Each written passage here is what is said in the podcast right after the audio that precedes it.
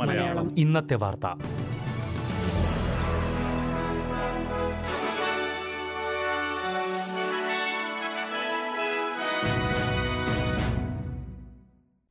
നമസ്കാരം.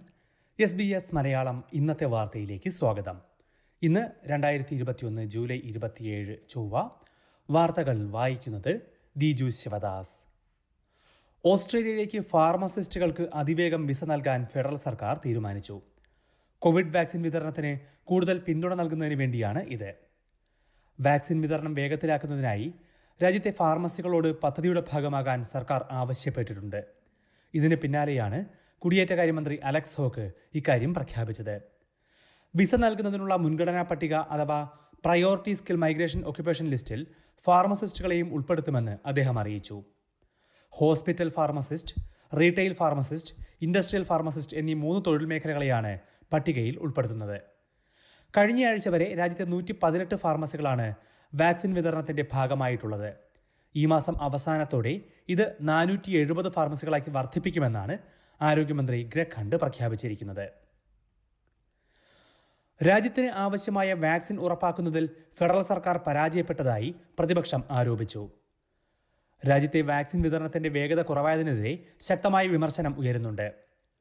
60 വയസ്സിൽ താഴെയുള്ള ഓസ്ട്രേലിയക്കാരിൽ 15% പേർ മാത്രമേ ഇതുവരെയും 2 ഡോസ് വാക്സിൻ എടുത്തിട്ടുള്ളൂ എന്നാണ് ഫെഡറൽ സർക്കാരിന് തന്നെ കണക്കുകൾ വ്യക്തമാക്കുന്നത്. നിലവിൽ 40 വയസ്സിൽ താഴെയുള്ളവർക്ക് രാജ്യത്ത് ആസ്ട്രാസെനക്ക വാക്സിൻ പ്രഥമ പരിഗണനാ വാക്സിനായി നൽകുന്നില്ല. എന്നാൽ ഈ പ്രായവിഭാഗത്തിലും ആസ്ട്രാസെനക്ക സജീവമായി നൽകണമെന്ന് നിരവധി വിദഗ്ധർ ആവശ്യപ്പെടുന്നുണ്ട്. 5 കോടിയിലേറെ ഡോസ് നോവാ വാക്സ് വാക്സിൻ ലഭ്യമാക്കാൻ സർക്കാർ കരാർ ഒപ്പുവച്ചിരുന്നെങ്കിലും ഇത് അടുത്ത വർഷം മാത്രമേ ലഭിക്കുള്ളൂ എന്നാണ് പുതിയ റിപ്പോർട്ടുകൾ. വാക്സിൻ പ്രതിസന്ധി പരിഹരിക്കാൻ സർക്കാർ അടിയന്തര നടപടിയെടുക്കണമെന്ന് ലേബർ ട്രഷറി വക്താവ് ജിം ചാമേഴ്സ് ആവശ്യപ്പെട്ടു. സർക്കാരിന്റെ തെറ്റുകൾ പരിഹരിച്ചില്ലെങ്കിൽ രാജ്യത്തെ സാമ്പത്തിക രംഗത്തെയാകും അത് ഏറ്റവും രൂക്ഷമായി ബാധിക്കുകയെന്നും അദ്ദേഹം കുറ്റപ്പെടുത്തി. ന്യൂ സൗത്ത് വെയിൽസിൽ കോവിഡ് മരണങ്ങൾ കൂടാൻ സാധ്യതയുണ്ടെന്ന് സംസ്ഥാന സർക്കാർ മുന്നറിയിപ്പ് നൽകി. സംസ്ഥാനത്ത് പുതിയ രോഗബാധ റെക്കോർഡിലേക്ക് എത്തിയതിന് പിന്നാലെയാണ് ആരോഗ്യമന്ത്രി ബ്രാട്ട് ഹസ്സാർഡ് ഇക്കാര്യം പറഞ്ഞത്. 172 പുതിയ കേസുകളാണ് സംസ്ഥാനത്ത് ഇന്നലെ രാത്രി വരെ രേഖപ്പെടുത്തിയത്. ഇതിൽ 60-ലേറെ കേസുകളും രോഗബാധയുള്ളപ്പോൾ സമൂഹത്തിൽ സജീവമായിരുന്നു. ഡെൽറ്റ വൈറസ് ബാധ തുടങ്ങിയ ശേഷമുള്ള ഏറ്റവും ഉയർന്ന പ്രതിദിന കേസാണ് ഇത്. ഡെൽറ്റ ബാധ മൂലം ഇതുവരെ 10 പേർ സിഡ്നിയിൽ മരിച്ചിട്ടുണ്ട്. 80 വയസ്സിന് മേൽ പ്രായമുള്ള 2 പേർ ഇന്നലെ മരിച്ചിരുന്നു. 2 പേരും വാക്സിൻ എടുത്തിരുന്നില്ല. സംസ്ഥാനത്തിന് കൂടുതൽ ഫൈസർ വാക്സിൻ ലഭ്യമാക്കണമെന്ന് വീണ്ടും ആവശ്യപ്പെട്ടതായി ആരോഗ്യമന്ത്രി അറിയിച്ചു.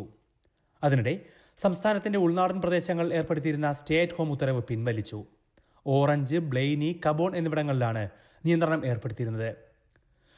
ജൂലൈ 20 ഒരാൾക്ക് വൈറസ് ബാധ സ്ഥിരീകരിച്ചെങ്കിലും പിന്നീട് ഉൾനാടൻ പ്രദേശങ്ങളിൽ രോഗബാധയൊന്നും റിപ്പോർട്ട് ചെയ്യാത്ത സാഹചര്യത്തിലാണ് നിയന്ത്രണം പിൻവലിച്ചത്. വിക്ടോറിയയും സൗത്ത് ഓസ്ട്രേലിയയും ലോക്ക്ഡൌൺ പിൻവലിക്കാൻ തീരുമാനിച്ചു.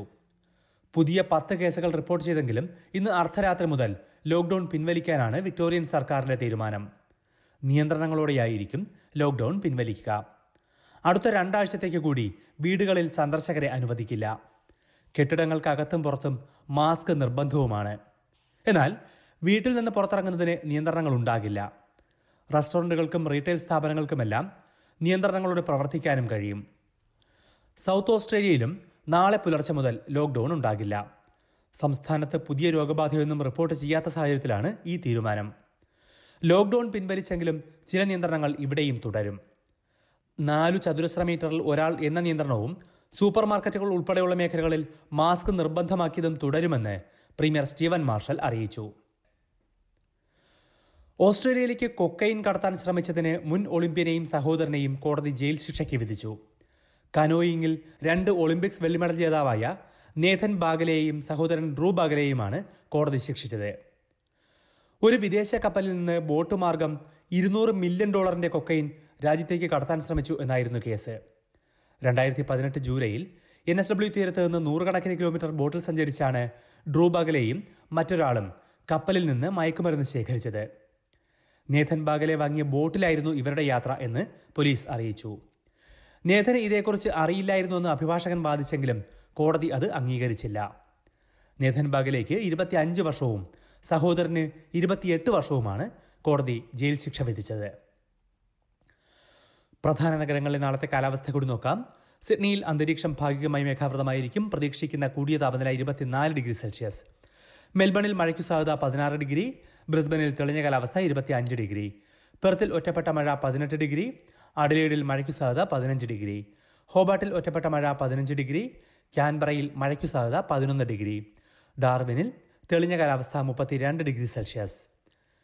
SBS മലയാളം ഇന്നത്തെ വാർത്ത ഇവിടെ പൂർണ്ണമാകുന്നു. ഇനി നാളെ രാത്രി 8 മണിക്ക് അടുത്ത വാർത്താ ബുള്ളറ്റിൻ കേൾക്കാം. ഇന്നത്തെ വാർത്ത വായിച്ചത് ഡിജു ശിവദാസ്.